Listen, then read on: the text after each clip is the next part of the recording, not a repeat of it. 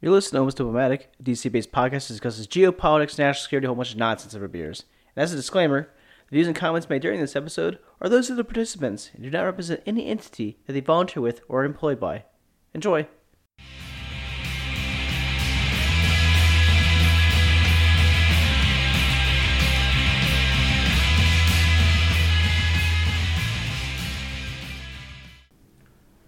Welcome back to another episode of Almost Diplomatic. I'm your host Ryan Young, and joining me today is, Pikria Saliashvili. Robert Thomas. and Lex Cardone. and we're recording on June 30th, 2019. Welcome back, guys. Picker, welcome back. It's been uh, it's been a while. It's been a long, long time. Episode it was uh, episode 32 is the last time you were on. This one will be 41. So uh, it's good to be back. I, I well, I'm glad. Well, basically, you know, I'm glad they finally took Georgian protest to get you to come back on. it's like oh, oh, political upheaval in, your, in Georgia. Oh, Picker now will come back. come crawling back. It's I just so have it's, it's too perfect. Oh, When I- man. I just want to note that in honor of your coming back, Ryan actually managed to get through the intro without screwing it up at least once. Hey. for the Ryan, first we're time so proud really of ever. you. We're no one so ever knows proud that I of edited it you. out anyway. I'm perfect. You Gave it away. Yeah. Actually, but Uh, if anyone I've ever, revealed his deepest, darkest secret. Yeah. well, actually, Because that was phony. clearly it. You're a big phony. well, it's actually if you if you ever listen to like after the outro music, I always put my fuck ups there, so people can listen to it. It's pretty funny most of the time. Okay. I didn't know that. Good to know. yeah, Too hot for TV. but Okay. So Anyway. everyone else can hear you cursing as much as the rest of us do. so before we talk about uh, Georgian protests and all that stuff happening, uh, get to our beers as per normal. And uh, today we are drinking uh, Stone Brewing's Enjoy by July Fourth. Um, and this is described as this is on their website. They say for this version of of Stone Enjoy by IPA, we thought we don't always have a filter, so I don't know. It that actually doesn't matter. It's just basically unfiltered IPA. so what is unfiltered? What does that I, mean? I think it means it's usually strongest. That's why this beer's nine, what, nine four. yeah. I, boy. So yeah, and it's it, I think it won't last as long. Oh, really? Uh, I think that's the idea. I have no idea. I Wait, so when did you buy it? I mean, it's it's good before the fourth. I got it like the other day. So can you drink it on the 5th? Probably yes. yeah. he'll try it and he'll. If you're being a Just rebel. as soon as twelve o'clock on uh, the, f- the morning of the fifth comes, it just skunks immediately. I love that. It's actually a good IPA. Yeah. I don't even like IPA. It's not. I thought I, it would be a bigger bite with the alcohol content, but No, I think it- yeah, pretty good. I, I Stone is probably my favorite brewing um, Yeah. company by far, and yeah, I mean, we had the Enjoy by on Christmas for for, for the for the holiday episode. And it was with Enjoy by um, the New Year's. New Year's, yeah. I didn't like that one as much. Oh, the one on Christmas the year before was great. It was like a Right. ten. We got I got I was drunk like twenty minutes into that episode. Uh, What state is this, though? Uh, California. it's, from- it's a San Diego brewery. I think. Oh, cool. Yeah, they're solid. So, uh, with our new Untappd app, what are we gonna rank this? Uh, what's it's out of four, Uh, for it was like it's uh, at a out of five, one one to five one to five. or zero to five. I'll take four. Yeah, I'll go with the four. Um, I'll go with the five. Yeah, I was going to five anyway. Okay, let's go with five. Go it was 4.5? good. It's good. I don't want to give it perfect because it's not perfect. That's what I was thinking. Yeah, That's why it's like, it's great, I, but I it's would give not it four perfect. point five. Four point seven five. There we go. Okay. Oh, you can actually break can- it down yeah. by that. Oh, okay. Yeah. You Okay. misled us. We thought we were stuck Yeah. on the actual Yeah. point scale. Right. No, it's most well that and it's like I, we do we keep doing this like I have a better idea of how we actually feel about drinks, but now it doesn't really matter because we always see how I think about how I view the drinks. Yeah. Democracy. Well, what yeah. else is what else is new? We all like put our opinion forward and you ignore us. Yeah, yeah, yay. Benign dictatorship. Benign. I was about to say, I'm not sure about that. Listen, you know, sometimes, but uh, It's a liberal democracy. We listen to what you say and we choose to ignore it. okay. Um, Picker as the token Georgian. Right, With I, I all of our resent that. are- I resent that. That's fine. Um, you got that right now because you're American. Um, what's going on in Georgia? Okay, so everything started actually on June 20th uh, when uh, in Georgia they brought 15 countries together for a summit uh, bringing different orthodoxy orthodoxies for a summit in Georgia. And what kind of sparked the protests was the Russian MP Gavrilov when he took the speaker's chair. And uh, when he took the speaker's chair, the opposition party members kind of stormed um, around the speaker's chair, and the information was shared outside. And when Georgians heard that a Russian MP was speaking from a, uh, Georgia's um, parliamentary speaker's chair, it kind of became very symbolic because since Russia occupies 20% of the Georgian territory, uh, kind of seeing that, Georgians took it as a slap in the face. So a lot of Georgians kind of showed up in parliament protesting that a Russian was allowed to do that. And then it kind of devolved into they were asking for the resignation of the Georgian parliamentary speaker, Kobakhidze. Uh, but then it, the events took um, a very different turn of events happened that could have been expected because at towards the evening some people tried to storm parliament. They were peaceful protesters. And then the prime minister came out and said that georgian police would not use any force to disperse protesters. I think his quote was that the rubber bullets and tear gas was not their mo and then we saw Well, and this was like 10 minutes twist. before the police used rubber bullets so Oh wow. Yeah, it was uh, it was like 260 odd some odd people get Yeah, hurt it was or like- injured during this. Yeah. Like, not police. Yeah, it was Sorry. more than 200 people. Some people lost their eye. And the, and the interesting thing is, uh, this could all have probably have been avoided if the parliamentary speaker had resigned. Um, whether it was a fault or not a fault, basically the police um, started using tear gas, started using rubber bullets, and this was after there, there was some. There were reports that some people had actually tried to storm parliament, but by the time the police started using force, those small elements had already been neutralized. Yeah. And as the interior minister, that falls under your jurisdiction. Exactly. So your subordinates screw up, it kind of falls to you. Yeah, to exactly. Bite the bullet. But yeah, it, it was Bite the rubber bullets, I mean, it was it was uh it was quickly mobilized protests as like, this- like reactionary protests happened like that day. It wasn't like oh wait two days from. Oh no, later. it, was it happened like thing. while it was happening. Yeah. Then the Gavrilov like left the country immediately. And Gavrilov, uh, remind me, is he? He's one of those guys that seems to be the Kremlin keeps around as kind of an opposition that is more extreme than the normal party, like the Z- Zimikovsky, the Liberal Democratic, or the Yeah, he- he- National Bolshevist Party, or Yeah, he, no, something. he, yeah, no, he's Yeah. from the Russian Communist he's- Party. yeah, but he's one of these. and like, yet is op- somehow an technically part- active Orthodox Christian because Yes. those two things have historically gone together so well. Technically, he's opposition, but he's kind of kept around to like test the waters on certain policy positions for the Russian state because Mm-hmm. you know Putin's going to be like, well, let's let's not invade Alaska or something, and then Yeah. they'll say, let's invade Alaska and reclaim, make Alaska great again. Opposition in like Yeah, yeah, yeah, quotation let's not- marks, yeah. like quote Like, let's test the waters to see how far we can go opinion wise. Yeah, he's So. he's definitely not a significant independent No. personality. Like most most Russians would not recognize his name Right. in any sense. That he just like most Americans wouldn't recognize any number of fairly run of the mill members of Congress. Right. I can't Yeah. tell who is for the state. He's uh, Dana Rohrabacher. That would be an interesting Ex- point of comparison. yeah. Yeah. Yeah. But I mean, so it, it's kind of people who don't know. Uh, Georgia was part of the Soviet Union for a, for a long time, Yeah. and then they regained their they got their independence in 1990, and then yeah, it kind of went, and then these these these basically sections of the country are like, oh no, we want to be independent or part of Russia, or they fought against the Georgian military. Yeah, and I think there's a lot of context behind that too, of like Russia's involvement in Georgia. Because if you look at uh, in the 1990s, that's when Abkhazia separatism came to the forefront, Yeah. and that's when Russia funded and supported separatist groups in Abkhazia. Where right now Abkhazia is still um, part of Georgian territory, as recognized by the United States, but the UN and everybody else. But it's de facto independent, only recognized by Russia as independent and some other countries. It's like it's it's, Yeah, it's I a Russian at, puppet state. No, it's Yeah. it's it's uh it's Syria, Nicaragua, And and Nauru, Venezuela. which Oh, if you didn't know was a tiny island in the Pacific that has about twelve thousand Yeah. people. Yeah. Well, there's a. I mean, were the during the Soviet Union were the Abkhaz and this, this uh, the Ossetians did they have their own so- No. Soviet republics it was all within the Georgian? No, Soviet it was all part of Georgia. Yeah, so yeah. it was all part of Georgia, and then during during the nineties, uh, small like Russia supported groups in Abkhazia started demanding independence, Mm-hmm. and then as part of that war, I think more than hundred thousand Georgians were uh, became IDPs, internally displaced people within Georgia, Right. and they had to like cross the mountains to get to to Tbilisi and other parts of Georgia, and the re- relations between um, people who are in Abkhazia and like just general Georgian parliament, Georgian government hasn't improved that much. Yeah, the word ethnic cleansing comes to mind.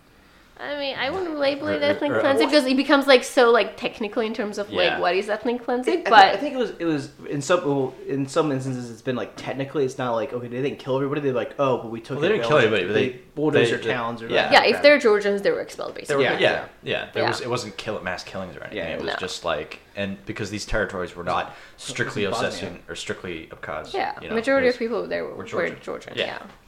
So, Maybe you could speak a little bit to some of the kind of history of how the relationship between Georgia and Russia was conceived earlier on in the Soviet period, uh, and how that's informed their relations today. Because uh, there's, of course, a big elephant in the room, a rather important historical personage in the history of the Soviet Union who came from Georgia. Oh. That Our, our favorite son.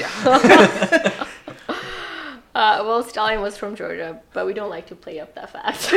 Russia can have him. you'd, rather, you'd rather emphasize the wine as a major export than, Yes. than Stalin. He's not the So most. Canadians don't want to take Justin Bieber, but it's Yeah.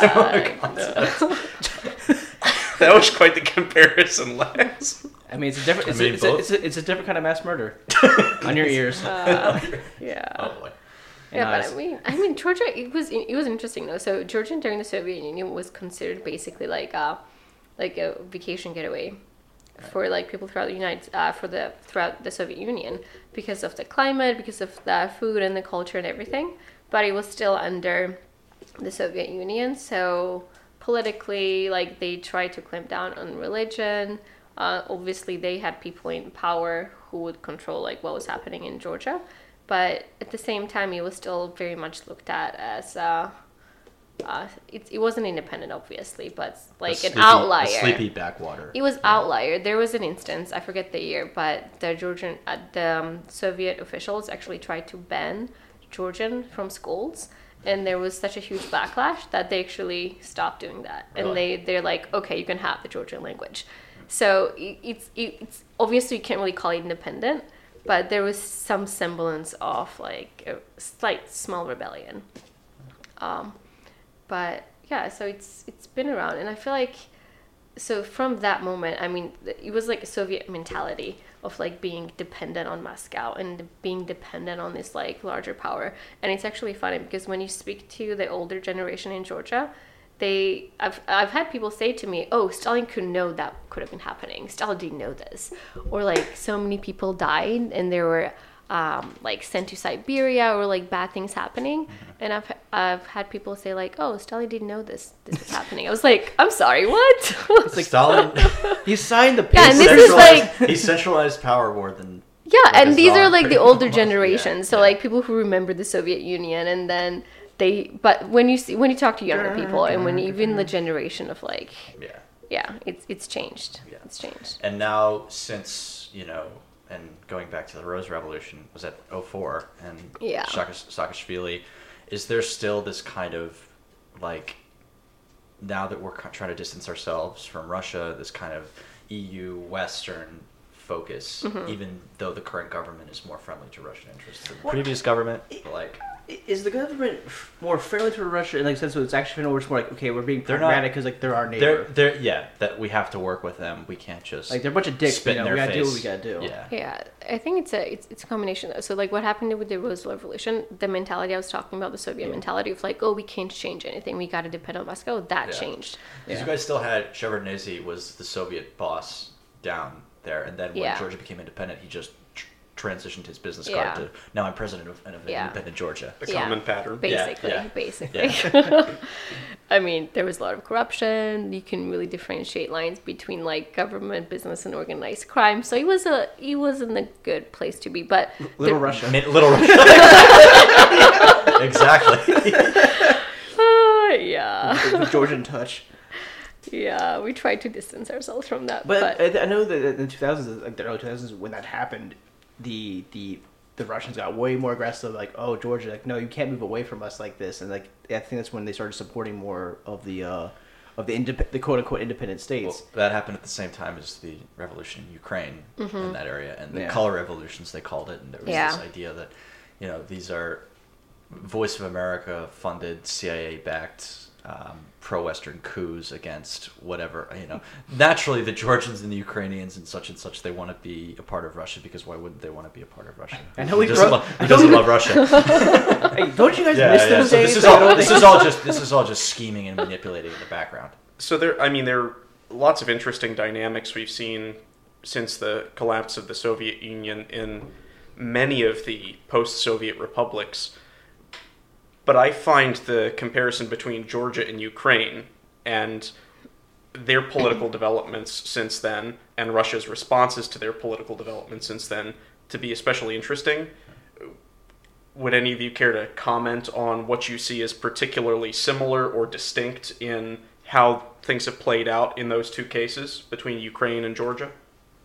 Well, you have similar. I mean, I don't know in so much in Georgia, but in Ukraine, mm-hmm. the um, there are you know the lines between Russian and Ukrainian are often fluid.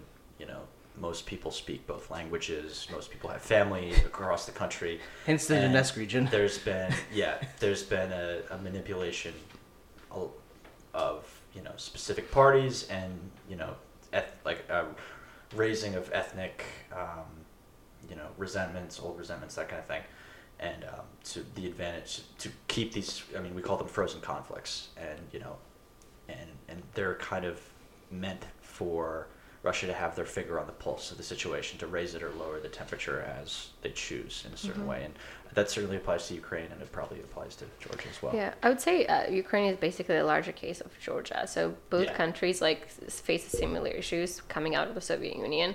Um, they had corrupt political part, uh, corrupt politics, um, organized crime, the mix of like illegal activities, business, politics. But in Georgia, to kind of stop that was much easier because Georgia is a very small country. So if you think about it, I think it's less than 4 million people. So the job of kind of breaking out of that was much easier in Georgia. And then you have what you were saying, Lex, more national unity in the sense of Georgians speak Georgians. Yeah, yeah. The um, it, there's been a lot of changes in government in Ukraine in the past, you know, 20 years, but what there hasn't been a change in is, you know, the oligarchs in power. Right. And, and Yeah. and arguably, the Ukrainian oligarchs have more influence than the Russian ones. It's do, gonna change you know, now so with um, Yeah. um God, I can't think of his name now. with uh, Jon Stewart of Ukraine. Yeah, yeah, okay. yeah. And we, we did an episode of it. We talked about. it. I can't Yeah. remember his name now. Uh, but yeah, I mean, I, it, Sure. yeah, that guy. Um, I, have was- a, I have a bridge in Crimea to sell you if you believe that. Zelensky.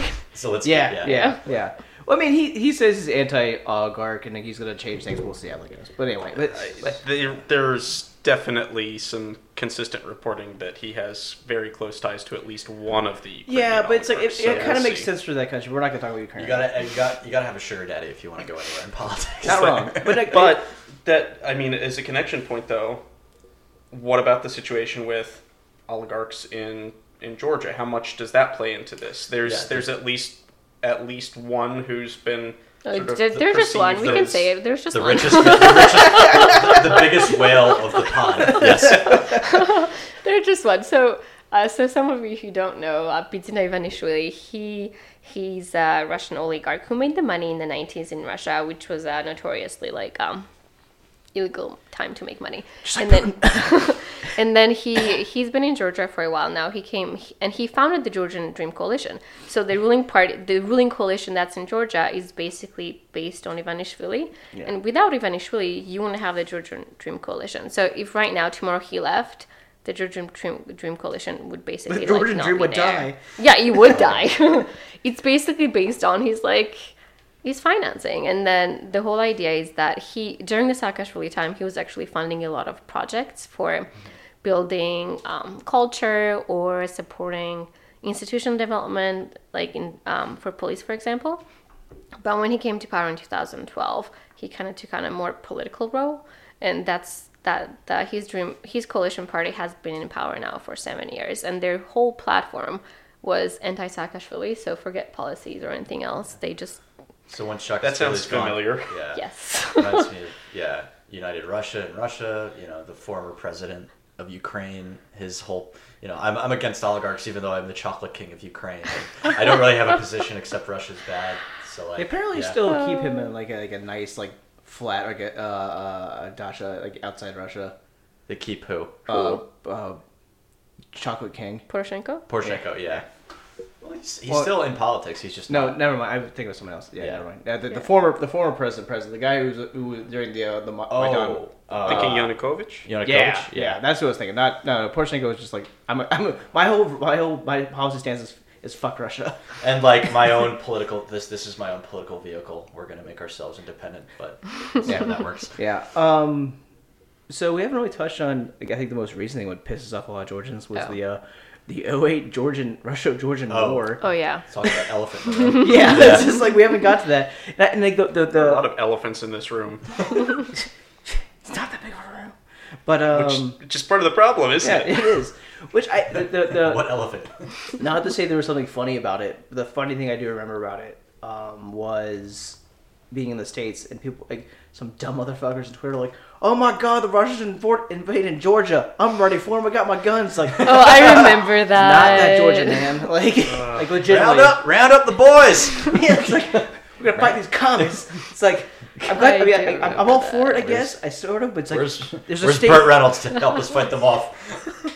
God. I mean, we don't- that, that was kind so of do you want to funny give us like it. a rundown on what happened and the lasting implications of? Yeah. Oh, sure. So the the Russian-Georgian War that happened in 2008 um, in August, and what happened was uh, when we were talking about earlier about Abkhazia, there's another um, region in Georgia, South Ossetia, and that again, Russia stoked separatist uh, sentiment there and was supporting separatism in that part of um, uh, Georgian territory, and then on in August, I think the specific date was. This is like this is the interesting part of it.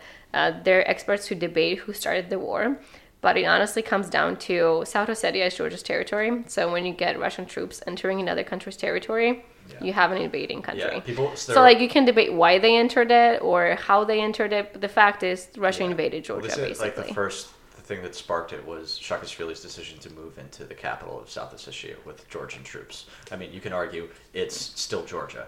Mm-hmm. So- Well, they like but- they, but- weren't, but weren't they was- weren't they yeah. shelling like like nearby Georgian like Yeah, it- there were there were like Yeah. provocations. Yeah. That, but people think maybe he bit a, bit off Well- more than he could chew. Well, But- and, And I think what- I think the other thing. Sorry, real go quick. ahead. Is like it was like uh, uh which was it's been a view that's brought up a couple times was that he thought he had more U.S. backing than he did yeah. because Yeah. like um we weren't clear. Like we weren't well, clear with. Saddam Well, in well, yeah. '89. well, it's like well, it's it's it's really it's interesting because um so Operation Enduring Freedom, which is like the whole like Afghanistan campaign, is also Mm-hmm. Yeah. like about six other locations, and um also in Georgia had Operation During Freedom money to do train Georgia soldiers to fight terrorism in the what's that gorge?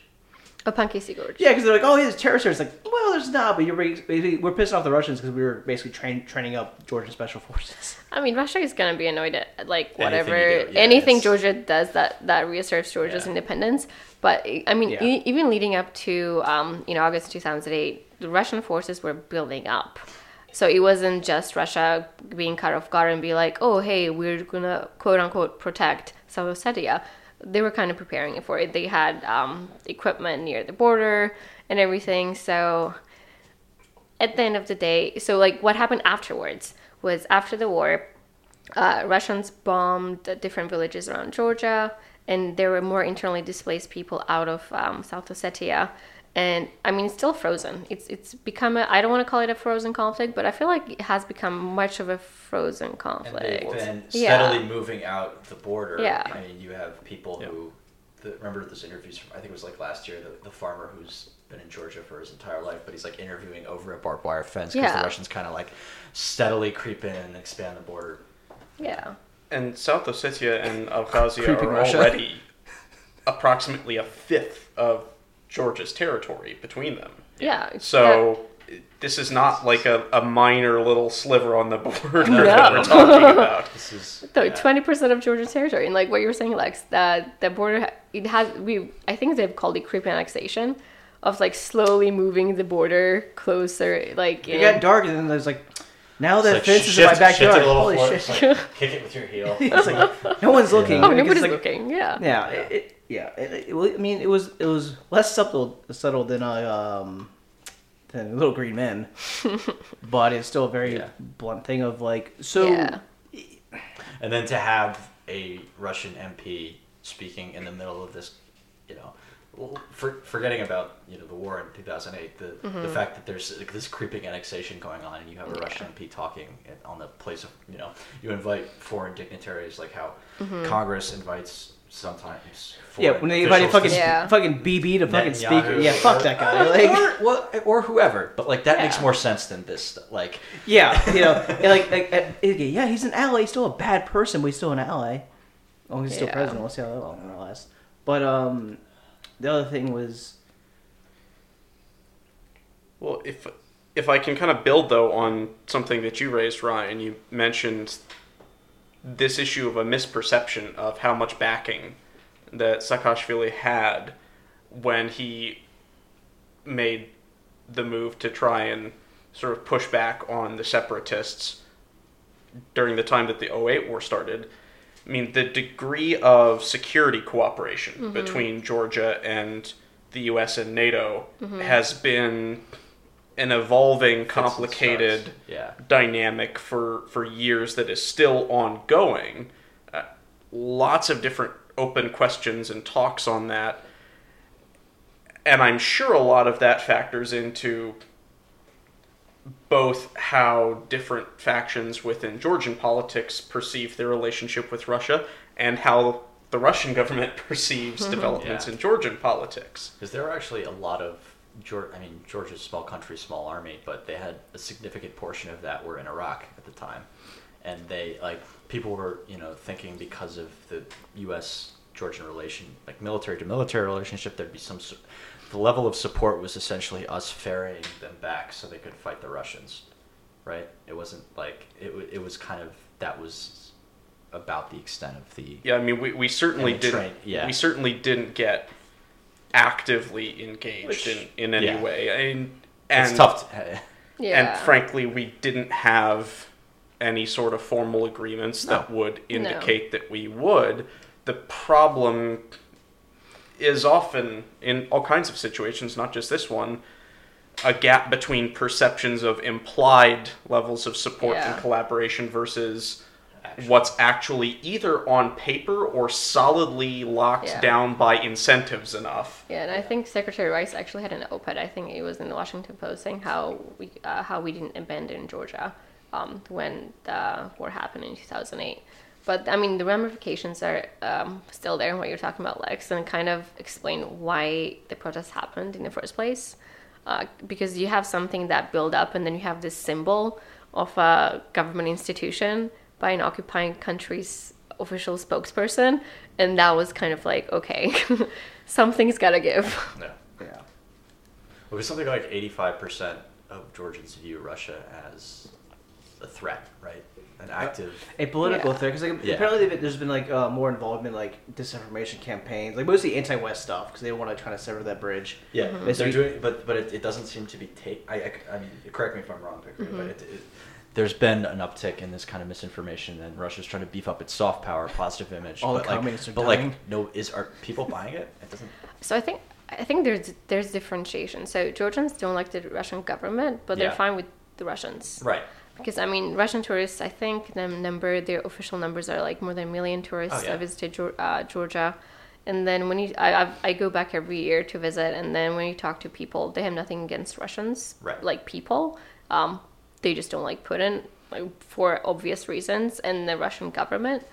Um, but I, in terms of soft power, I mean, Russia is always trying to Yeah. uh, kind of deploy that in Georgia, and I think this kind of showed that limits to that those efforts. Yeah, because one of the the responses of the Russian government it was interesting. They saw this as kind of a a Russophobic outburst or something. And, That's PR, and Well, in they- response- they- yeah, that's but, they but in response, they canceled. Like they s- said, "Oh, well, that safety and you know of the Russian or the Georgian airlines aren't allowed to fly to Russia because safety issues and all mm-hmm. that." Well, and, Russian and airlines Georgian can't to wines need to be inspected better. Yeah. But this, know, this, like- is for, this, and- and- this, is, this is for no and reason. they literally no, but they literally said as soon as they stop being so Russophobic, we'll we'll restart these. Even though the implied reason for this is some sort of safety inspection. Yeah. Have you and- seen issue, Russian like- aircraft? Holy shit! Yeah. they follow the sky more than Malaysia Airlines. Like, Oh, oh, oh Ryan.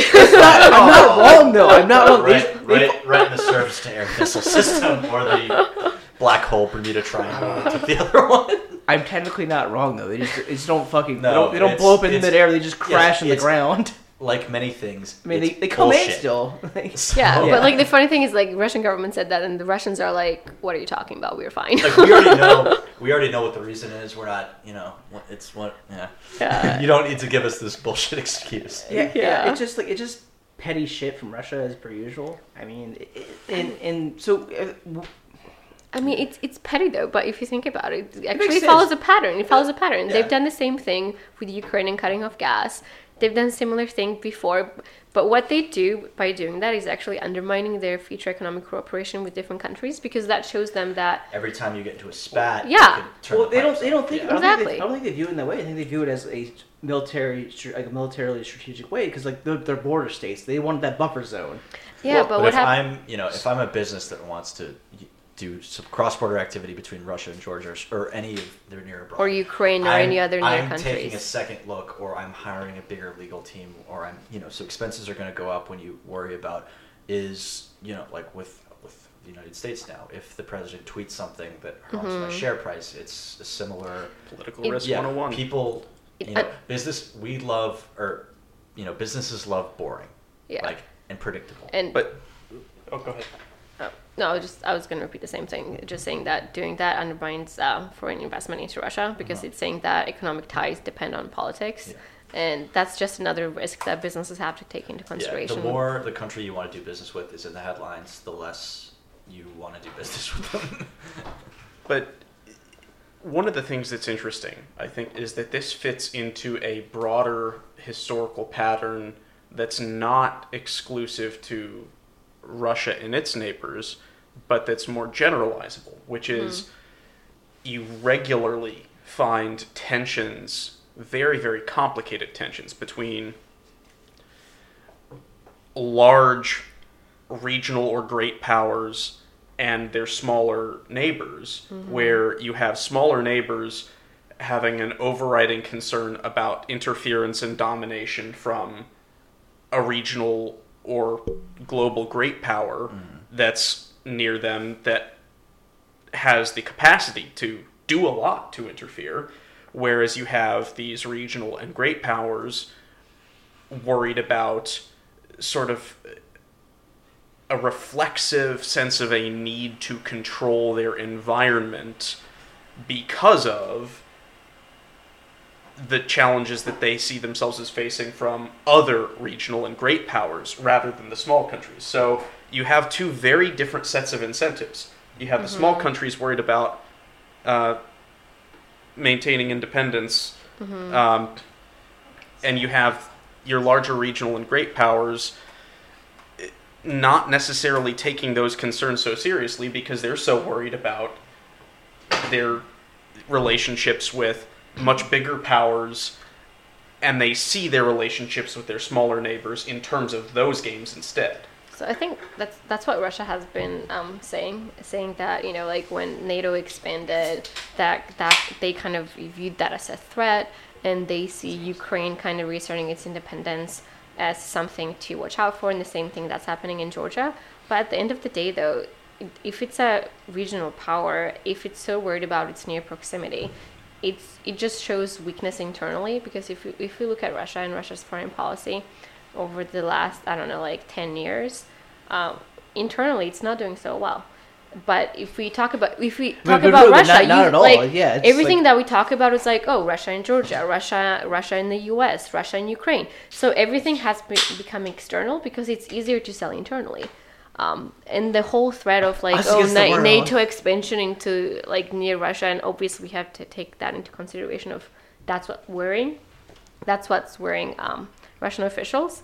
But at, at the end of the day, though, it's uh, we live in a world with a different world order where countries are independent and they seek national interests, and then if a regional power like Russia wants to keep them under their orbit, that's just very not very democratic. Well, it, it's not, but we also see this pattern with with China and many of its neighbors, Yeah. for example, and how these weird conflicting layers of geopolitical priorities get in the way of what could be very productive economic ties and people to people ties mm-hmm. that already have roots to draw on but get constrained from some of these weird conflicts. And frankly, you've seen periods in American history where the United States has had weird domestic dynamics at various points in the 19th and 20th century that mm-hmm. led to us engaging in unwise levels of interference in Latin America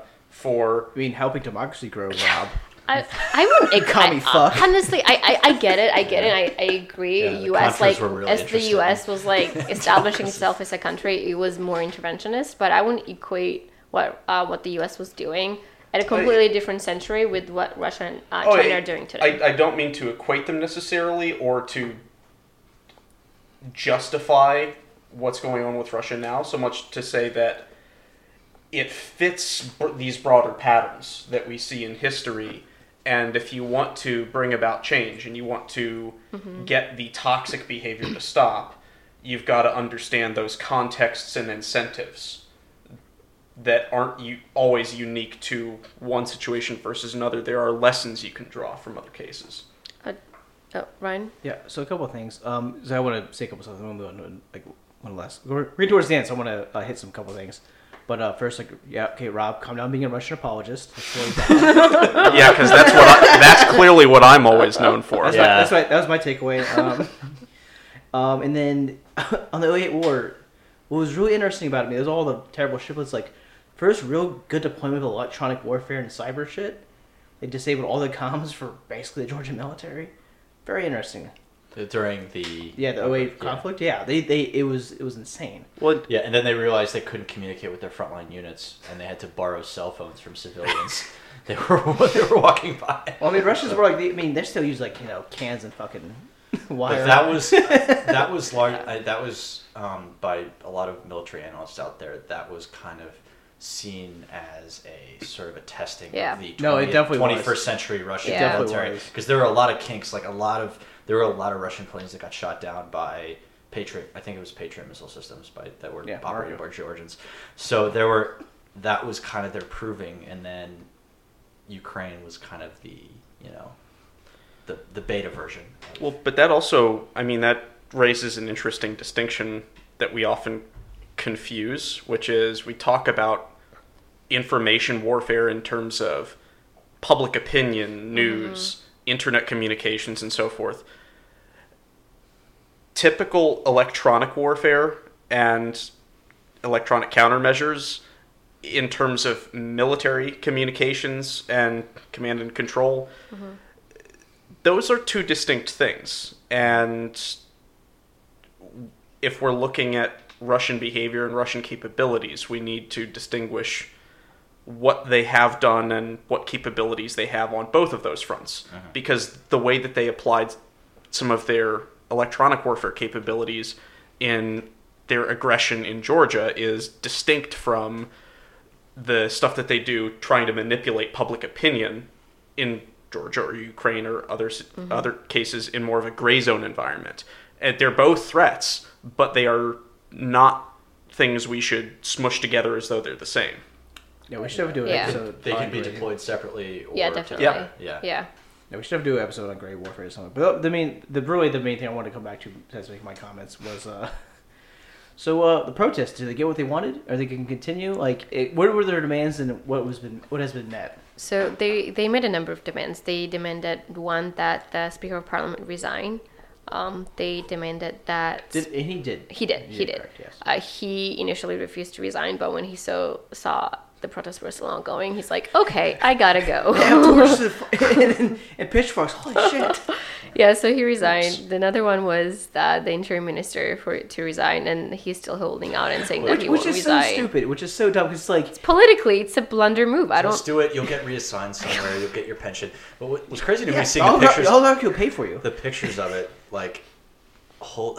There were a lot of American flags there, and they weren't on fire, which is not a protest you see very often. Yeah. I mean, Georgia's like we've had political change, but I think the constant has been the orientation like towards the Yeah. EU and uh, the US. Yeah. But um, the funny thing was, some some people, some protesters tried to burn um, Georgian Dream Coalition flags, but with the EU, EU regulation, they have to be anti-flame. Yeah. Um, yeah. Oh, so which is that's- yeah. ironic. He was like, they can't protest this, protest, so they can't burn our flags, suckers. Yeah. Uh, Because but everyone hates the EU. But um, that was it's funny because like that's East, you know, the emer- the new Europe, the Eastern Europe. That was how it is until recently, where you know you Yeah. see a lot of anti-EU sentiment. in Poland and Hungary for sure. yeah. Georgia has Che- even the Czech Republic yeah. has it, their president. I mean, is I mean Czechia. Czechia. Fucking stupid. Czechia out. Shut up. God. That was You, you had to. You had to like, it's like I was like I was, I was was waiting a- for it. It's, it's been about forty Well, minutes. You my haven't done it yet. But like you had uh, to get that in. Yeah. I gotta, I gotta drop my bomb. yeah. Just like Russians, but like um, womp. Sorry, that's not funny. Um, Womp womp. but uh, so in in the they there's gonna be some changes to the election stuff. Uh, so so yes. So initially they, I don't know. I actually don't know if this is a positive thing for Georgia. So what the Georgian Dream Coalition said that uh, they were planning for the next election to- for it to not this coming election, but the one after it, 2024, Yeah. to be proportional election, and Uh, they is, is that like a confessional kind of system almost? Like It's they get basically weaponized? like- it's, the first thought that comes to my mind of it. Yeah, but then they also lowered the threshold. So basically, like uh, anybody who gets enough votes, it doesn't need to be like a five percent of the population, or whatever, gets into parliament. So then I feel like that could end up going really badly. Oh for yeah, we Georgia. get some dumb motherfuckers who shouldn't be there. So we, you have to agree. We love Nazis. Like what the fuck? Like yeah, but so that was supposed to go into effect in 2024, and now That it's quote's gonna, going to be taken out of context for the rest of your career now, Ryan. what career? exactly. Well, but but now they're going to use that in 2020 in 2020 next year. So we'll see. Uh, But I mean, like protests, I think are going to keep going. They don't they don't show any signs of slowing down. well, and the is, like so. What? Sorry. Go ahead. off. Um, I'm just. I'm who I am. Like, so like um, you know up? me. Uh, we've been friends a long time. But like, no. Um, so are they either going to go to an interim minister steps out, or is it going to be like a Maidan kind of thing where they're going to protest like every fucking day for foreseeable future for like for unknown unknown reasons and changes that they want to have. for this one, I think so. Usually, protests when you have protests, sometimes they they don't have demands. They're very ad hoc. But for this one, has been different because they had very specific demands. They Yeah, said fuck Russia is mostly. Well, they came around anti-corruption, anti-Russia sentiment, and then it was the speaker has to go, interior minister has to go. You need to start investigations to see, like when police used uh, excessive force for them to be punished, and then some of the protesters were arrested, and they were demanding they be released and tried under the law. So they were actually pretty concise, like set Well, demands. Question: Did the protesters have permission to protest, like permits and such? I mean, I doubt it uh, because when they first started, Oh, It um, was, it was just a bunch of people showing up. Yeah. the Oh, no, no, This the- was a the- the- very no, quick the- turnaround. No, the, Yeah. the, I had, I Yeah. the first Oh, day or two was like that. That uh, makes do you sense. mean like, right now? I mean, yeah. I mean, I, I don't. I, yeah, it's the thing. Oh, I it's don't like, know. as a security person, it's just like. I, I want them to be able to protest, but it's like you gotta get the permits, and like if the Georgian government denies them, that's that's a fucked up and different There's, thing. there's I so many ways for institutions to like, oh, here's a free speech zone, and like, Yeah. you know, this is like safety and all that. Yeah, And- I'm and- which sure. it's not And it'd be- totally wrong. And it'd be like, stupid. Yeah, no, it's not because like the thing is like, I know I saw some stuff like you know basically people like closing down bridges and that kind of stuff, and it's just like you. Yeah, you but like they do the same thing around Trump rallies. Like any counter protesters, they isolate. And Yeah. Oh, well, yeah, to yeah. Have the it's, Secret Service It's a very, it's a very organized thing, and, and protests Yeah. in DC are never. Yeah. People don't go protesting like like you know ad hoc like oh we won't just gather. I mean, at least I've seen. Uh, Except for the inauguration. Oh. I see your guys. point. I see your point. I, so I think in this particular case, I'm not sure, but I think from what I've seen, it still falls under freedom to assembly, um, right of people yeah, in this particular case.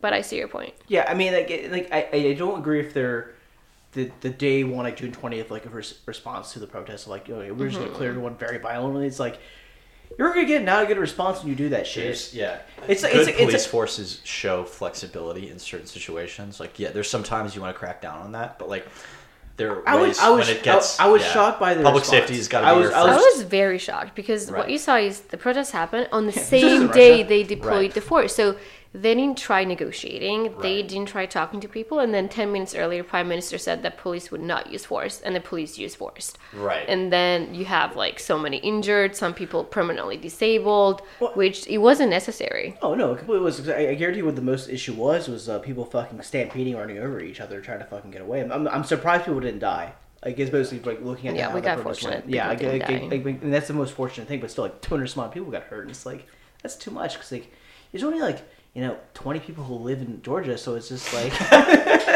I think 24 people. sorry. I mean, 25 when you go back. But it's just like- Yeah. yeah. But in the meantime, what do we expect from Russia's continued responses to this? Because Russia is still, I, I think they're I- I think trying the- to figure that out. Yeah. well, but I, I think the leadership is Do you mean caught up. They're Yeah. they're caught up. Beat me to it. Beat me to it. but the Russian leadership are caught up in their own domestic and international priorities that, frankly, do not include respect for the sovereignty of Georgia. Yeah. uh, to say the least. And so, that I mean, their their tendency Armenian is Cubs, to be Georgian Cubs. Their their ten. I mean, we talked about this sort of this broader historical pattern of mm-hmm. of large powers having a different set of incentives mm-hmm. with respect to their neighbors that often lead to them being prone to interfere. But Russia has a history of being especially aggressive uh, in, in that regard. What do we expect to see in the next weeks, months, years? And we're running out of time, so final thoughts. I think it's a good note to close No, on. it is. It's very good question, just for the record. Okay. to be very quick, uh, I think Russia is watching what's uh, Okay. unfolding in Georgia very closely. They, I doubt they know what they're gonna do. They're gonna try not to escalate it, but using economic measures as a political consideration is something to consider. Um, but I don't think they're gonna probably not gonna take any major moves. But they're watching this very closely. Great. Lexi, nothing. That's unusual. I'm deferring to you. yeah. Well, The token Georgian. I will throw in my own. Of course you will. Uh, yeah. Every fucking time. Even Ev- the last every time. episode. It's the essence episode of the last. Okay, come on, quickly, So I think my last briefly. Sorry. brief thought on this is we can expect we can expect continued aggressive and probably disproportionate uh, Russian response to a lot of this situation, whatever tactical form it might take. We don't know, but I think. th- I think U.S. officials need to acknowledge, and European officials need to acknowledge, that this is not something that is happening far, far away that has no effect on us. Yeah, they're white, That too. They're Ryan. I'm sorry. Look, the U.S. government now. What? This is something that has systemic implications. I, I mean, what happens with Russian interference in Georgian politics has broader implications for the whole Eurasian region and for Russia's behavior abroad.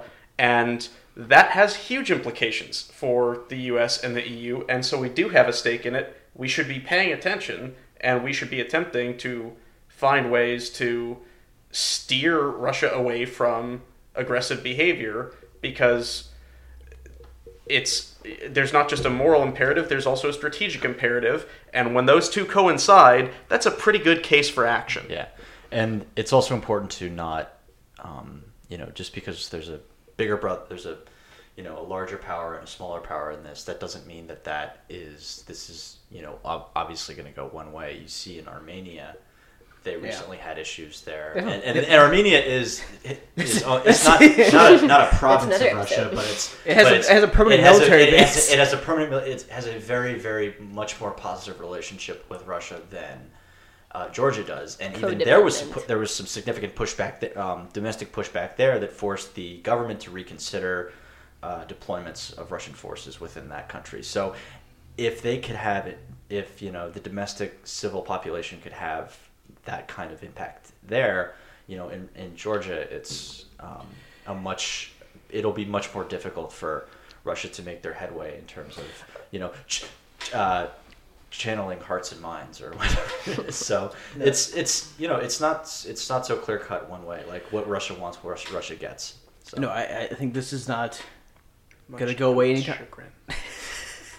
chagrin. this uh, I don't think this is something that's going to go away in the next couple weeks. I think it's gonna this will be like a lasting impact because Russia's gonna take it too fucking seriously, and then um, the EU and, and the US will not do enough with it to like basically be like strongly worded letters. Not even that. We'll be like, well, well, Trump be like, well, I like Putin because you know and he uh he, you know he, he did his reach around, so it's fine. Um, God, I thought I was the one dropping bombs. Yes. And with that, Putin punch Trump. Anyway, that was almost nomadic. Thanks everybody. thanks. Cheers. Cheers. Cheers. Oh. That was good. I like that.